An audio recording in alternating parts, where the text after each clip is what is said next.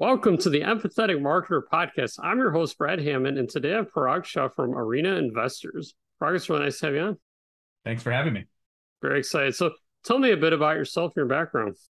Professionally, I've been involved in investment management my whole career, mostly on the marketing side, all throughout that time with institutional investors. So, institutional investors are like pension funds, sovereign wealth funds, endowments and foundations, in some cases, maybe some entities like a fund of funds. And so there are kind of people, if you have a pension and it's managed by a pension fund, but really distinct from direct interactions or the management of, of individual money or retail kind of money. And then also all on the alternative investment side. So not your traditional kind of fund that's, you know, picking kind of particular stocks or is only taking long positions, but really kind of the myriad of different asset classes and investment techniques and so forth. I started at Bridgewater Associates. I was an intern in 2001, and then I joined there full time in 2002.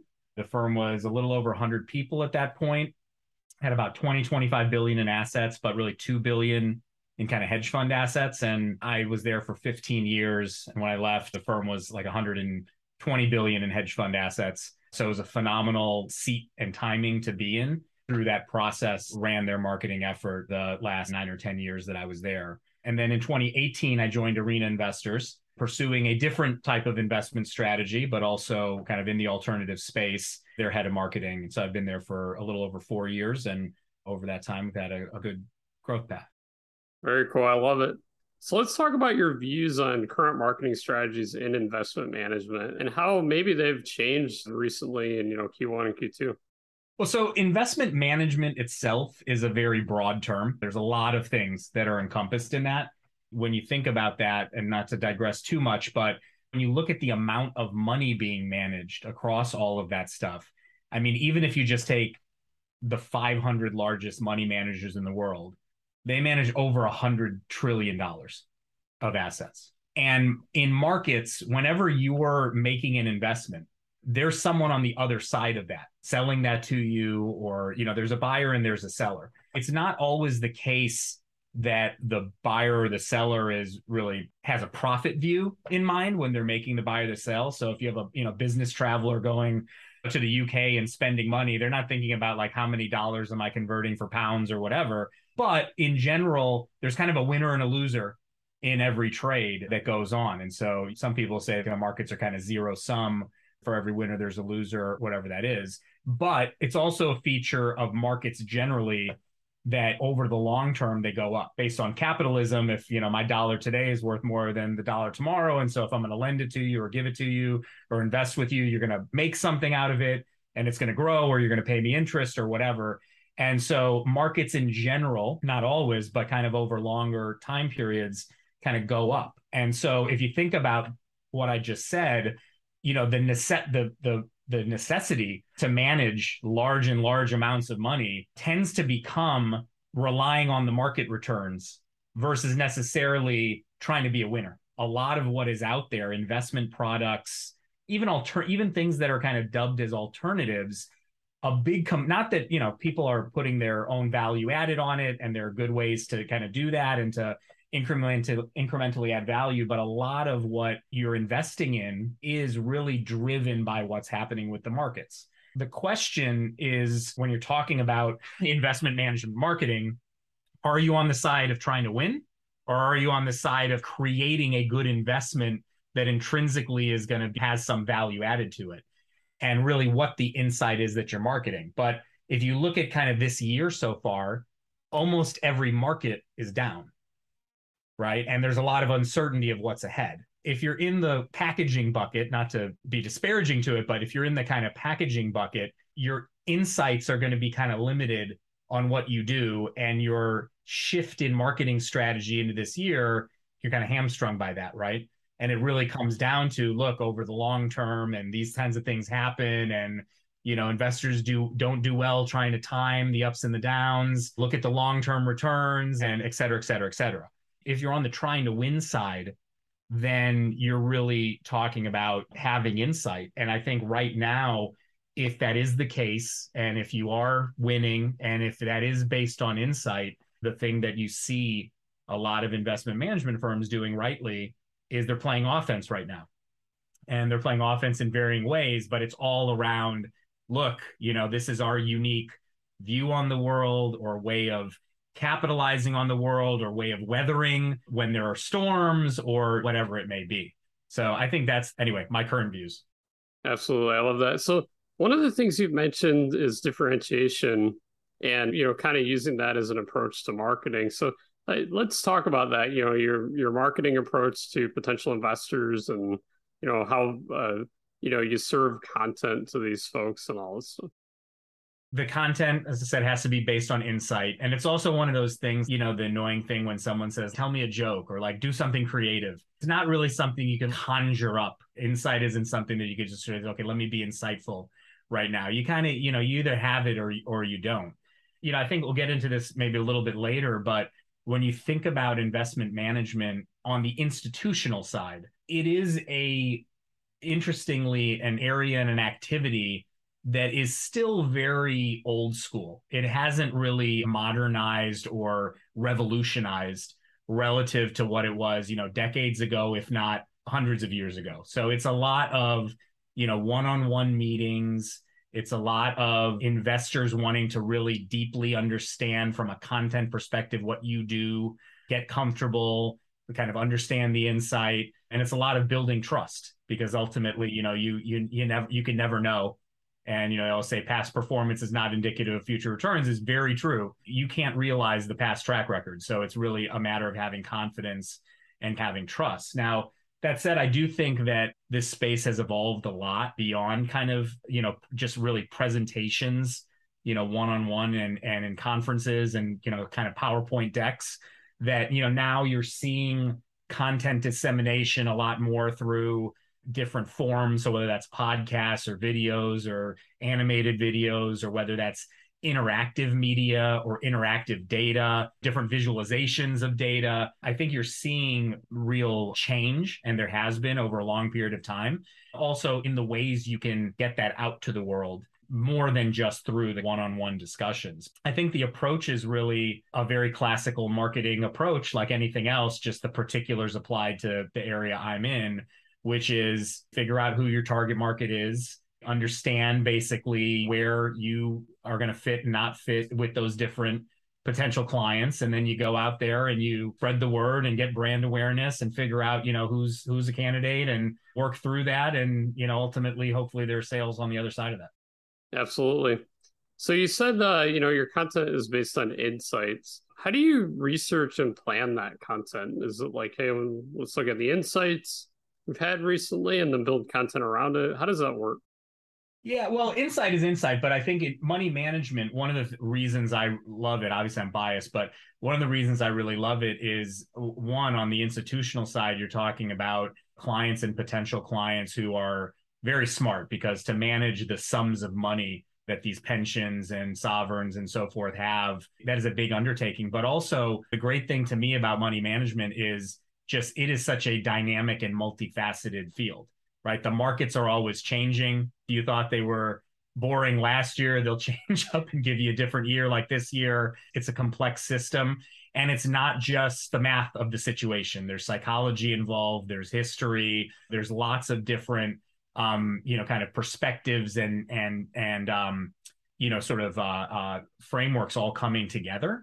And so, um, you know, to some extent, you know, just being cognizant of the world and kind of having a perspective on all the th- on, or at least having a knowledge of the things, all the things that are kind of big things that are going on, is one big way that you do that. Because again, ultimately, insight is insight. You may have insight to speak about something, you may not, but really that backdrop and and the ever changing landscape are constantly giving people plenty of things by the way, that are both investment and kind of non-investment related. So right now, there's a lot that there's a lot that people want to talk about and hear from people as it relates to the market environment, inflation.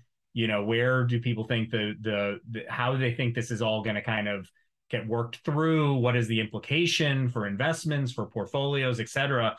But there are also important topics like ESG and making sure that portfolios have the right impact on the world. And uh, ESG is environmental, social, and governance considerations in investing. So, and other governance topics that may be even further non market based or non investment based. And so, I think there's a lot and an ever changing amount of things that one can speak to and have insight on. And by the way, a lot of investors are really then looking to the money managers, to other investors for that insight. And, you know, the best way I think people often come to their own conclusions is to hear a lot of different perspectives. Think about your content and your content agenda through that lens. And that's a good way to do it. Absolutely. So we got this great content we're creating. Let's talk about channels and means of distribution. What sorts of platforms, channels do you think it's valuable in this space to build an audience on? And you know, which ones are are you really excited about when it comes to even some emerging channels? There's a different answer to that for if you're talking about a much broader client base, if you're talking about retail and individual investors and things like that versus institutions if you look at all of the money in the world, it's basically like 90, 95% of it is in 20 countries in the world. And it's with like 5,000 names. That's interesting because there are a lot of investors, but really, if you kind of define it in that institutional way, it's, it's a limited number in a little limited number of places. Um, and certainly, kind of the general, you know, businesses and people are well served, I think, to develop their brands on platforms like LinkedIn and maybe Twitter to some extent. It has a big financial angle to it, a news angle to it, and so forth. And just kind of more broadly, it relates to just media, getting your name out there and getting your thoughts out there and all of that. Because again, while someone may work at a pension fund, they are themselves likely an investor, and kind of financial media is much more broad beyond investing to lots of different things and has such a wide audience. But as it relates to institutional investors, I mean, I've been saying this for um, you know most of my career because this topic comes up a lot. Uh, and you know, my answer has continually been I should probably see if I could figure out the answer to this question, but the answer has been I think there's it's right for disruption in that regard. So on the one hand, you know, there are some platforms that are trying to take things like the Twitter orientation, but much more content, but also with the investments and kind of bring it together. So there's a a group out of uh, California called Prometheus that's doing that, and others. Um, there are, um, you know, outside of of institutions, there's a lot of that happening on the retail front, and so I think there's the opportunity that you you know that that question will be answered in a few years and say, oh, this is you know, if, if you're if you're in this space, you need to be on you know this platform or that platform or building an audience here or there and then i also think the other it's a, a little bit related to your question is I also think there has always been a big need that client base that I described is somewhat limited in a sense. The data and analytics that go along with it are very, very underdeveloped, shockingly so for a business that for a, an area where technology and data are so important. You have platforms that have spent a lot of time on this for giving investor giving investment firms and investors intelligence like with intelligence or Preqin or FINTRX in the family office market. I think there's something there too. Those data platforms have an opportunity to create their own platform and channel and, you know, audience creation and sort of all of that. But I think it's still early, but I've been saying it's early for a long time. And so I don't know. I think there's that. And then I also see that there are more and more firms that are also trying to partner with investment managers to do the parts of the process, the hard parts on money management, a big slog is figuring out, hey, for the thing I do, does it fit with an underlying investor? Does it fit right now? Is it something that you know, I'm talking to the right person? And so there are groups like Murano Connect, headquartered out of London, that do that work on a bespoke basis for you and then bring technology into the fold. Uh, of the names I mentioned, we know all of them. There are probably others, but I do think one, the audience building is important. Even if your client base is limited, you still want to be doing that broadly. But as it relates to just within that sphere, it's still early. So, as we're wrapping up here, what are things that are top of mind for you when it comes to tracking performance, measuring your success? Are we hitting targets? What are those goals and metrics that you're thinking about? I have a lot of PTSD with metrics, as I'm sure a lot of people do because metrics often become science experiments and they become overly complicated and overly cumbersome and then no one ends up looking at them and then you reinvent them. And so i've been through that movie enough times to finally say the definition of insanity is going to be to try this again in the same way and expect a different result. When i think about uh, metrics i think about really the car dashboard. It's like it should be pretty simple. You've got your speed and your fuel and is your engine overheating and is there anything else wrong in which case the warning light will go off. And then another aspect of metrics is you can measure almost anything and often they become like a laundry list thing like oh why don't we look at this? Why don't we look at this? But really they should answer questions that you have. As it relates to me and my team at the highest level we're just trying to understand like look are we getting out there? And when we're getting out there are they good quality touch points? And if those two things are true also are we raising money or not? And it's that simple. And if, if you think about like a nuclear power plant you know, they got that one dial, or at least on The Simpsons they do, that's like, is the plant like overheating or is it okay? Right. And at the top level, you kind of need it to sort of be that simple. But then you can kind of unpack it from there. Like obviously the nuclear engineer on, you know, this in this location is going to be looking at lots of different things that all feed into that. So you want to also have it where you if you are looking respectively at different levels of detail, it all ties into that. So as an example on the are we having touch points? You can measure like calls and meetings but you can also look at like okay who in our universe are we touching versus not? Do we know who they are? How many times have we talked to them? So there are there's a, a little level of detail you can get to create a complexion of that but i think ultimately you want it to to be that simple. The last point being that nobody necessarily intuitively likes metrics so there's always like a little bit of a pushback of like, well, why are you, you know, is that narrow? Why are you just measuring that? What are you looking at here? And so again, sorry for so many analogies, but you also don't want to like follow the GPS into the lake. Like these are all just a sense check. I'm not just going to manage the power plant by looking at the one dial. I'm going to be looking at it. They just really supplement the dashboard supplements you driving the car. You don't drive the car through the dashboard, right? So that's how I think about metrics. Absolutely. That's a great way to look at it and great analogies. I love it. It's been awesome to have you on. Thanks so much for sharing all your insights and uh, you know wisdom here. Really appreciate it. Look, I appreciate you having me on, and uh, this is big, you know, my not only professional passion but big part of my personal passion. Uh, and so I love what you guys are doing and uh, appreciate it. Absolutely.